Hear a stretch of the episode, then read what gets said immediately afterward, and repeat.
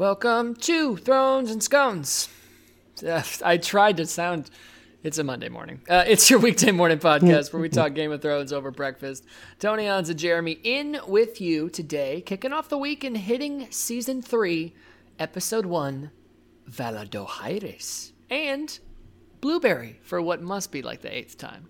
we promise they're different blueberry scones. Uh, yeah, anyway, we'll, we'll, get to that. Welcome back, guys. Uh, we, we're kicking off season three. How are we feeling? Uh, starting off on a good note. I think a better episode than season two, episode one. Definitely. Oh, yeah. Totally yeah. agree. We do get some character introductions uh, in this sense, and this is where things really start to pick up beyond the wall. Uh, Jon Snow. Oh, should I wiki? Yeah, hit, we know hit what's me with happening? that wiki. Well, okay. Again, I yeah, just so to stall. I uh, don't I'm just, have it. I'm gonna give you my uh, just first impressions of season three, episode one. I'm just happy to be out of fucking Qarth. Hallelujah. All right. Jon is brought before Mance Rayder, the king beyond the wall, while the Night's Watch survivors retreat south.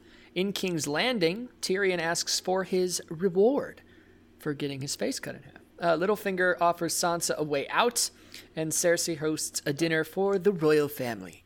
Danny sails into Slaver's Bay. Lots of that happens. Yes, we are we are out of Qarth, and as I kind of hinted and touched on in the bonus episode, uh, things really pick up for Daenerys very quickly in the next few episodes. Yeah, and I think the other thing that uh, now, so now Tyrion is no longer the hand. Tywin has taken over that position, and you start to really see Tywin kind of like uh, really coming into what what we know him as, right? His decisions, how he very similar to when he was controlling the armies, he wants to see this kingdom run his way with his family. And uh, th- this episode, when when Tyrion comes to him, uh, you know, I I don't. If you haven't gotten the sense that he hates his son, you really get that quite clear this time. And maybe an odd choice but I think it's my favorite moment of the show. Tyrion and Tywin's conversation. Tyrion basically comes to Tywin and says, uh, Tywin, Tywin, and says, uh, "Hey, Please, look, sir, more porridge. I did what you asked. I, I showed up. I ruled in your stead. I saved this city, and all I want is what should already be promised to me. Of course, uh, Casterly Rock, Tywin's ancestral seat for House Lannister, which would normally go to his eldest heir. Um, but Jaime forsaked all land, forsook, forsook, forsooketh all forsucketh. land and uh, all land and forsooketh upon what, his sister that's what Cersei and, did for him. Yeah, she yeah. forsooked him. she forsooked. And uh, yeah, so he, he joined the Kingsguard and he relinquished his rights to it. And so, since it does not fall to a, a female heir unless necessity requires it, um, Tyrion would be the rightful inheritor of it. And it's my favorite moment because, again, we hear a lot about Tywin. We do get to see him being a bit more brutal in the last season. But here's the first, like, moment where you're just like, this dude blindly hates Tyrion. Um, he he comes out now that he's around more of his family. Now that he's in a better position for himself, he's not really leaning on the guy anymore, and uh, he he's he straight up says like, "Hey, the only reason you're alive is because I can't prove that you aren't my kid." Yeah. But don't you dare ever go talking about your birthright again. Uh, you know, you who killed your mother just to, to come into this. Like this is this is the Tywin Lannister we've really heard about and um, it's it's methodical, it's brutal, and I, I like that it really kind of set him up as this uh, archetypal villain here. Yeah, yeah. Tywin gets pretty, uh, pretty, you know, pretty dark pretty quick in this season compared to the last. In the last, you kind of in the last season, you really, you know, you've heard about him being this terrible guy and everything, but Tywin almost comes off as kind of understandable, kind of yeah. likable, just put into this position that's very challenging. You know, he's got for the most part kind of shitty kids. and and you know you're kind of starting in the first in, in last season when you see him like you're kind of starting to wonder like oh you know you know this guy you know this guy maybe we got to cut him a little break and then uh, he really comes out of his shell in this season and we uh, we start to see a, little bit more of his evil side that's for sure. Dude. Uh, we left last season with a moment that I thought was very odd, leaving uh, Samuel Tarly alive, the White Walkers. So we open this season with him running through the snow. he comes across a, a Night's Watch guy kneeling down. Oh, but wait, he doesn't have a head. It's in his hands. Oh my God. That dude was killed, but Sam was left alive. Okay, more questions than answers. but then we go on. He meets up with the with the band of Night's Watch people that are left, and the first thing that um, the Lord Commander says to him is, Tarly, did you send the ravens?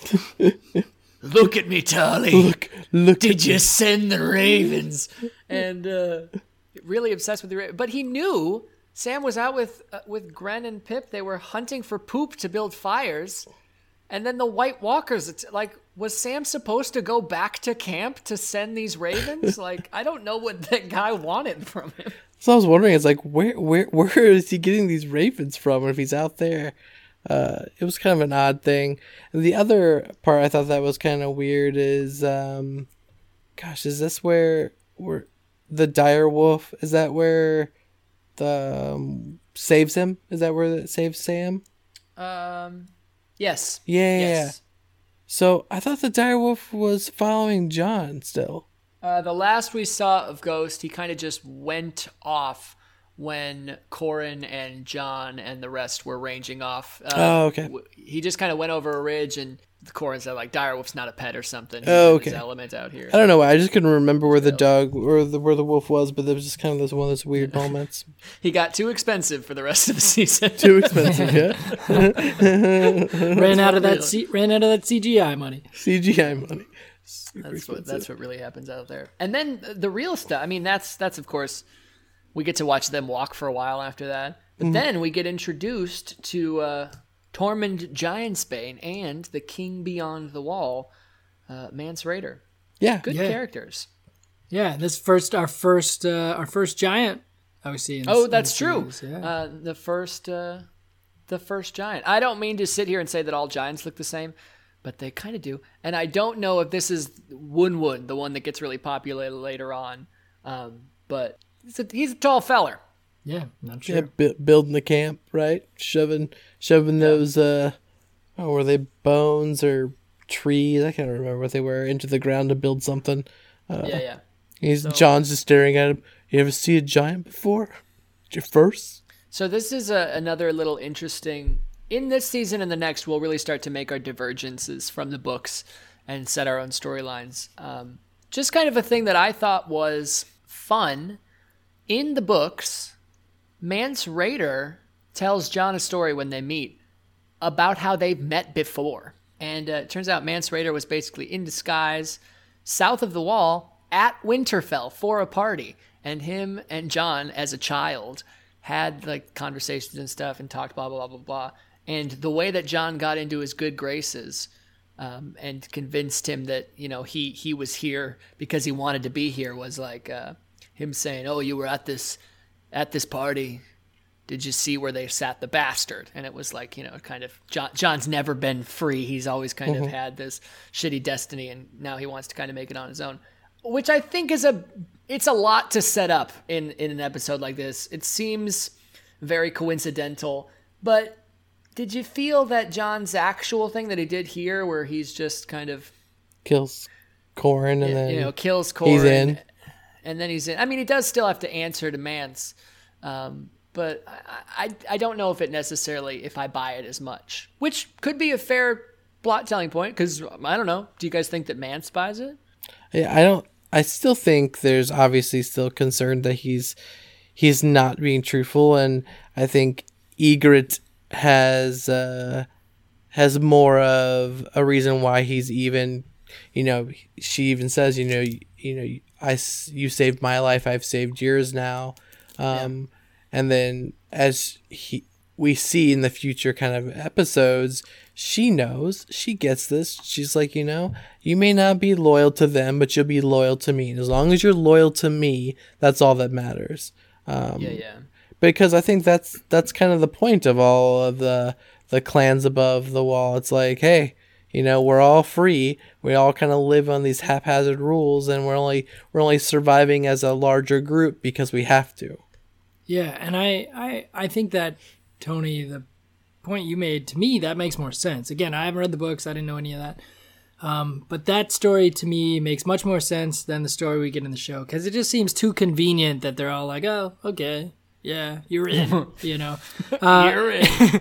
because all we know about the wildlings really so far is that they're pretty you know pretty vicious. They'll kill anybody. They even say that they'll pretty much kill anybody. And you know they're not it's just weird that jon can just kind of walk in and and all of a sudden be uh, be a part of this.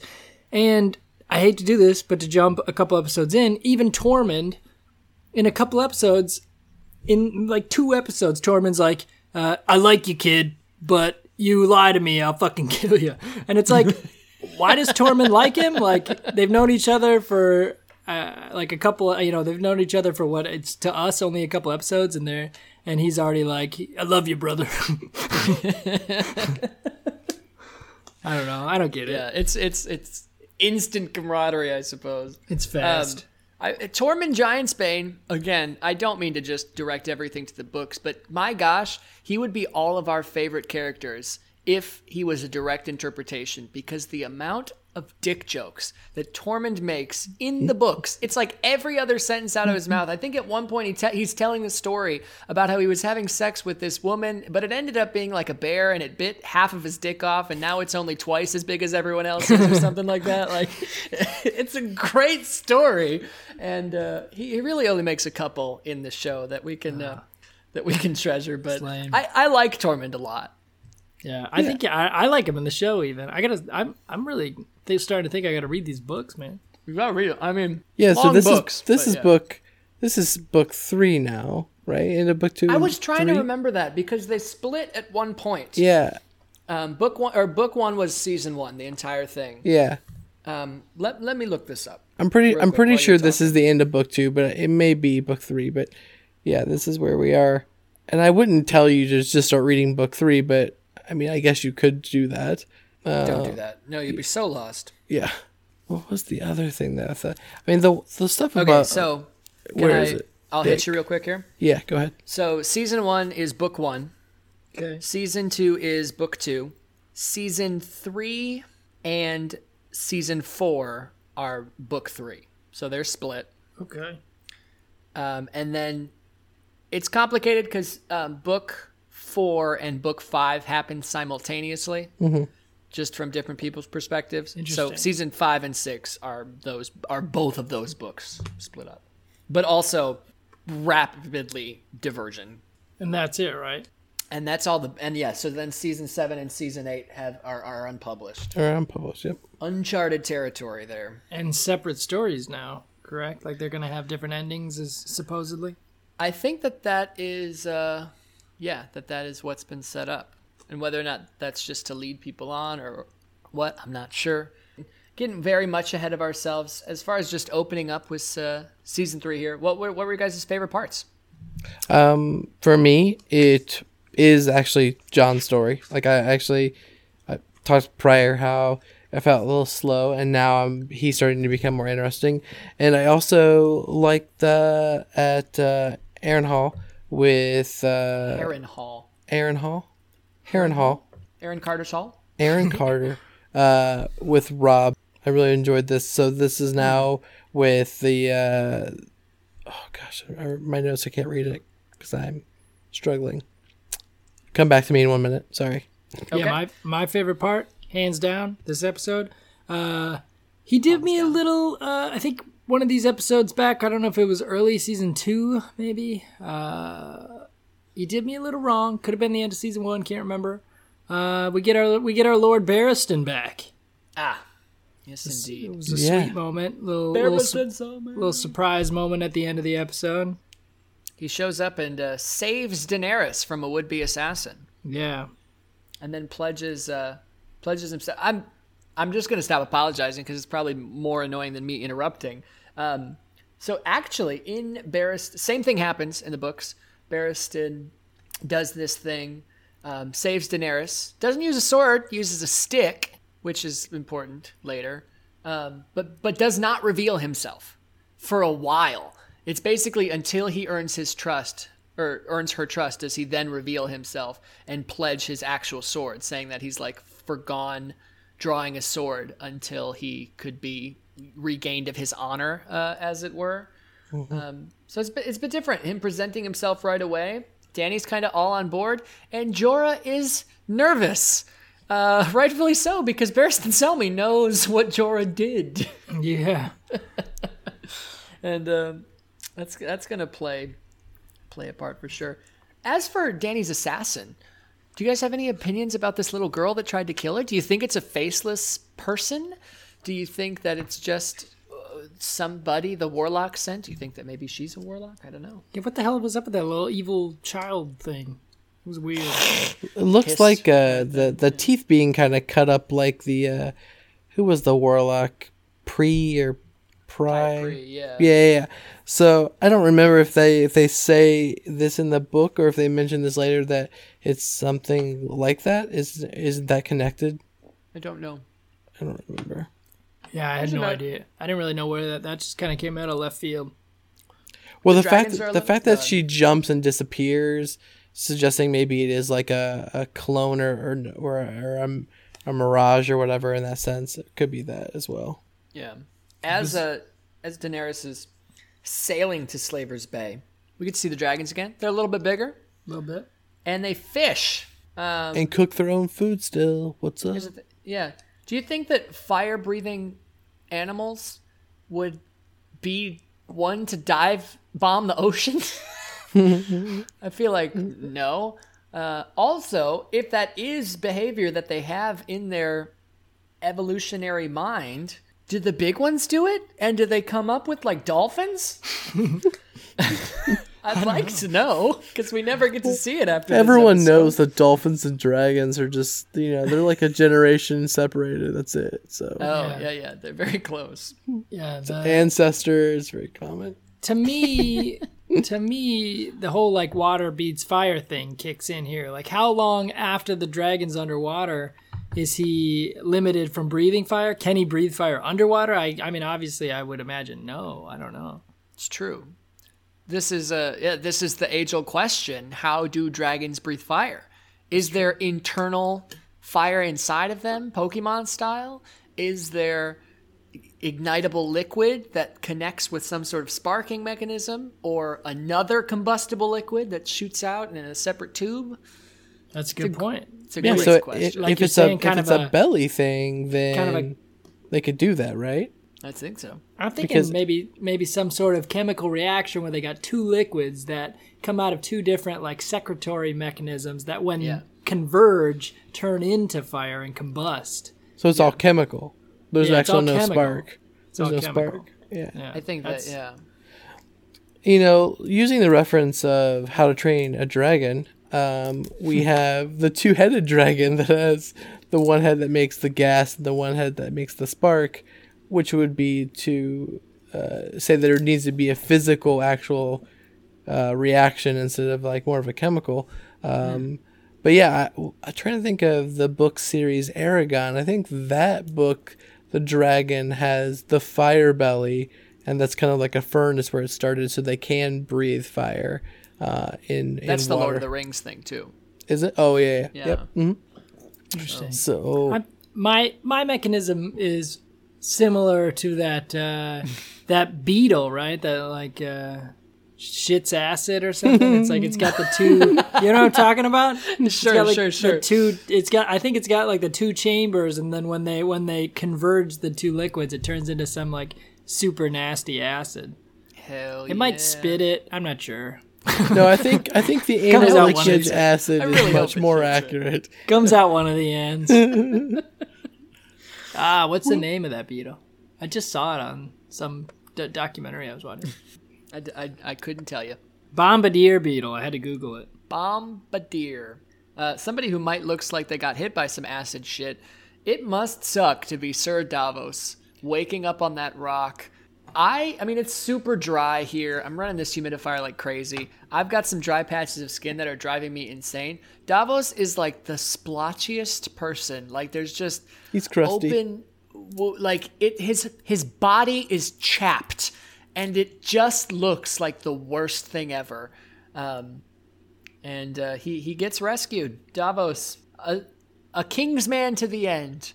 He basically gets picked up by these guys, and they're like, "Which king did you serve?" And he's in the Blackwater, right outside of King's Landing. It would be probably smarter to say Joffrey, probably more likely, but uh, he he gives it to Stannis. He gives a stance. Yep. Gets he taken. gets rewarded for that by then going and getting arrested by Stannis for directly trying to, to kill prison. Melisandre. yeah, yeah. go to jail. Do not pass go. Do not collect the dead remains of your son or two hundred dollars. we actually we actually get to Slaver's Bay in this episode too, right? We do, and we get to see the uh, the Unsullied. We get to Unsullied. see one of them lose a nipple, Yes. which uh, was a, Oh, was, a, was a moment. Is that Yeah. this episode? I thought, oh, I don't think I wrote that down. So We get to meet the and I can't remember his name. Uh, we get to meet the master of the Unsullied, the slave master. Grand yeah. Slave Master, Master. Kraznys. Yeah, and he's uh pretty funny dude. Kind of a Already, dick. a, already a nice, uh, a nice dick. Basically, just every other word is calling Daenerys a, a ignorant slut. In Valyrian, of course. In Valyrian, of course. Yeah, yeah. So how could she possibly? Uh, She takes it so possibly- stoically. I like at one point, and I don't know if it's this episode or the next, but when Missandei is translating, um, he says, "Tell her something," and she looks at him like, "Re- "Should I?" And he goes like, "No, like obviously don't tell her that." uh, that's uh oh that's stuff, and I don't really remember. Again, in my head, this is way later. Like the stuff that's about to play out in Slaver's Bay. Some of my favorite Daenerys moments. Um, Yeah, it's really you know, good. Qarth sucked, but right now, This Daenerys is good. golden for me. Yeah, and I, I Uh, agree actually because everything I think I'm thinking of is like the next is probably th- the third or fourth episode where it gets really good, but it was enjoyable. Yeah. So speaking of the the whole build, you know, buy your army kind of thing. Do you think? She, I mean, she obviously has this. I'm gonna, I'm gonna buy, I'm gonna free these slaves moment, but then she keeps that that slave wand, right? I mean, and especially in this episode, still being called like like the master kind of idea, right? Or is that maybe the next one? I'm What are you talking about? God you're you're miles ahead of yourself. Yeah, Oh, you're way I? ahead. fuck. Yeah. Episodes and episodes ahead. Mm. And incorrect. And incorrect, yeah. Does she? I thought she, chucks just- I, I have a no, question. she chucks it. I have a yeah. question. Go ahead. Uh, for Tony specifically. yes, Daddy. Uh, and you mentioned this earlier, uh, I think right away, ep- early episodes of season one. Uh, you're not a big fan of Jorah Mormont. I'm not the biggest fan of Tell me uh, why. of Jorah Mormont because I think he gets in the way of better characters. Uh, I think Jorah Mormont is problematic for Barristan Selmy right now.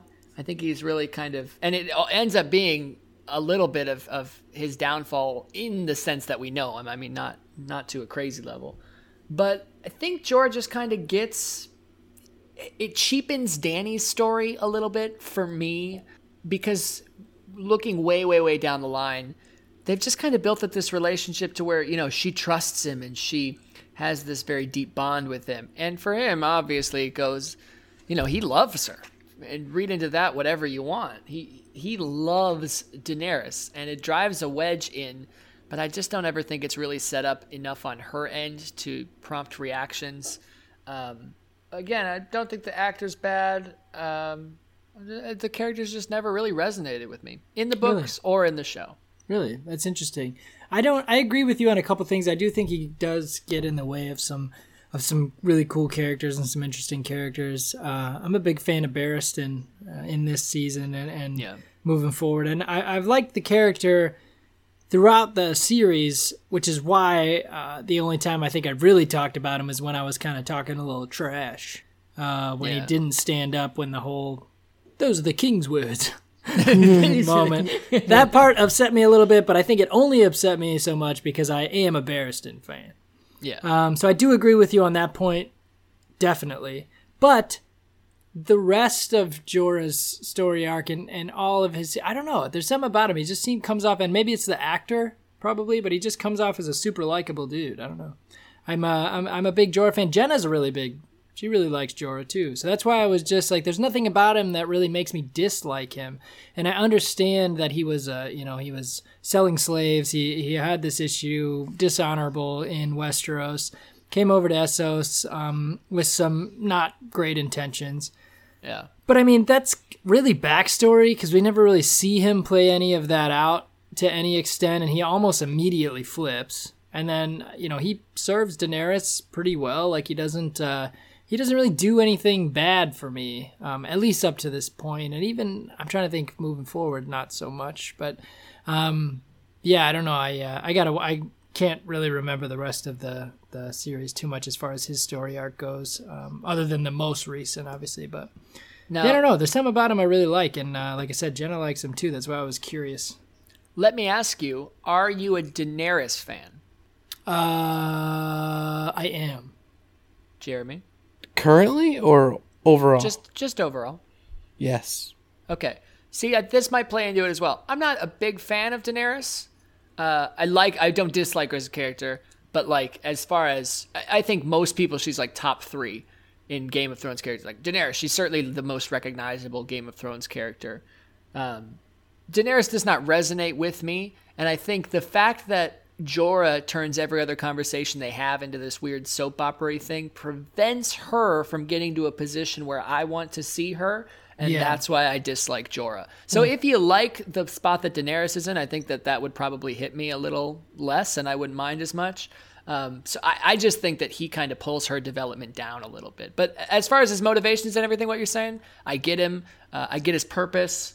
Um, it just never quite hit on the hits on the emotional level I want it to. Yeah, and I think the only thing about Jorah's storyline that I wish was a bit different, which I think they, in the series, they sure seem to try and try and play it down quite a bit.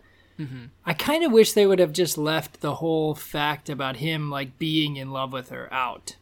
I was just kind of wish say that. I wish they would Yeah. just have him be like he's just a loyal dude like he just he really does believe in her as as being the true the the best queen or the best ruler for for all of the lands or whatever and uh and just leave the whole love thing out cuz I think I mean it does it depthens his character a little bit but it almost like it does take away from you know, you never know what his true intentions are, and, and I just I don't think that he needed that. I think he would have been a good character without that.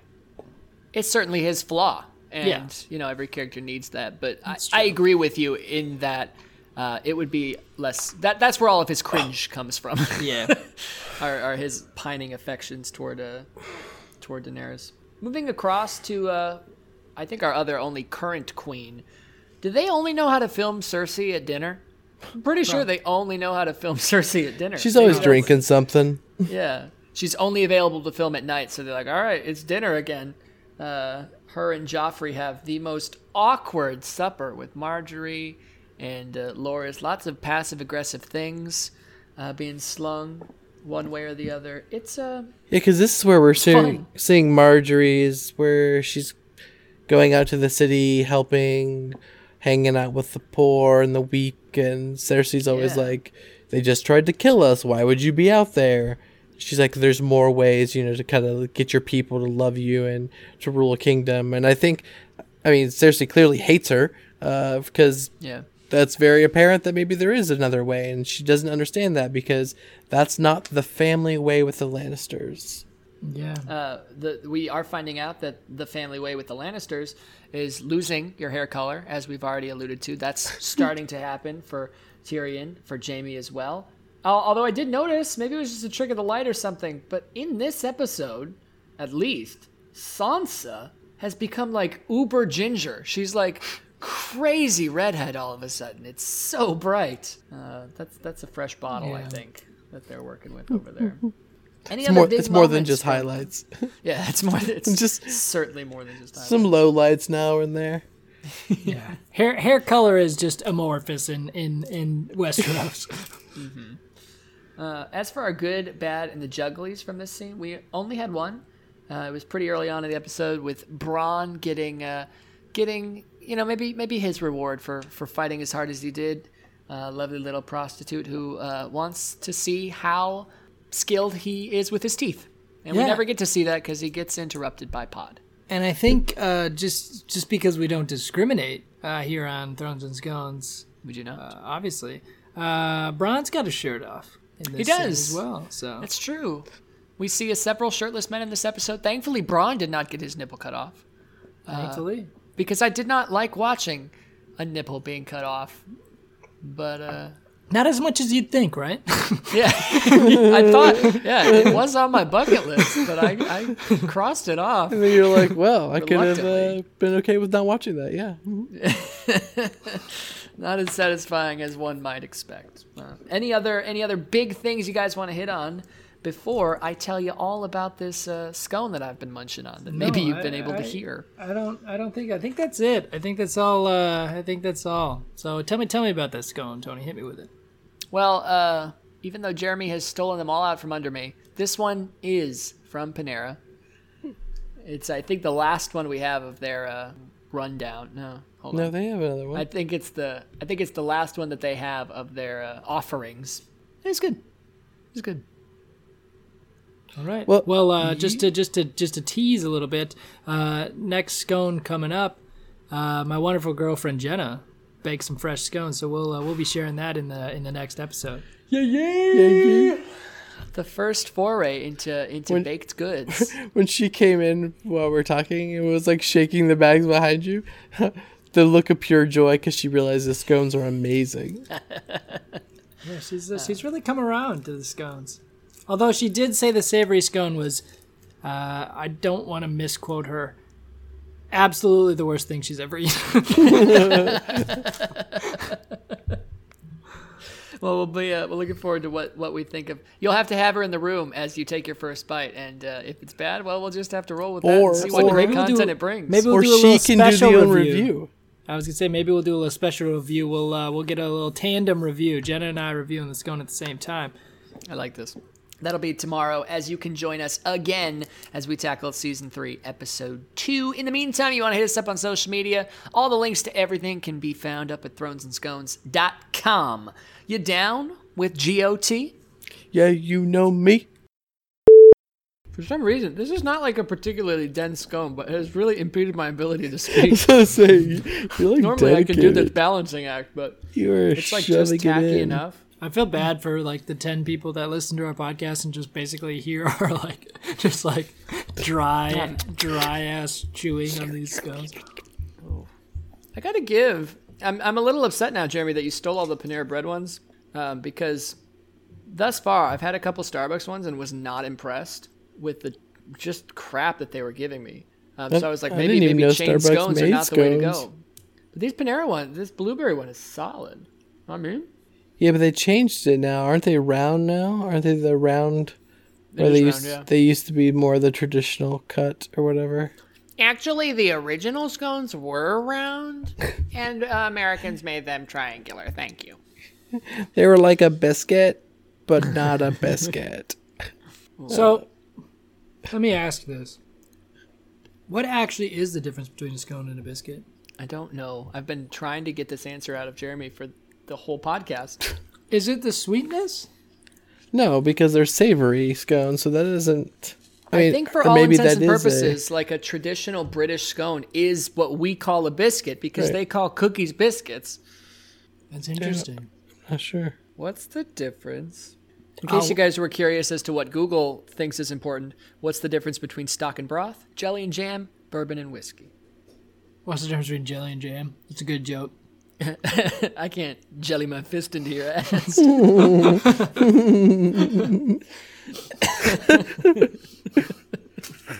And by good joke, I mean it's a joke. It's the first time I've heard that one. And I've heard the punchline multiple ways. In the punchlines, fist can really be replaced with really any object.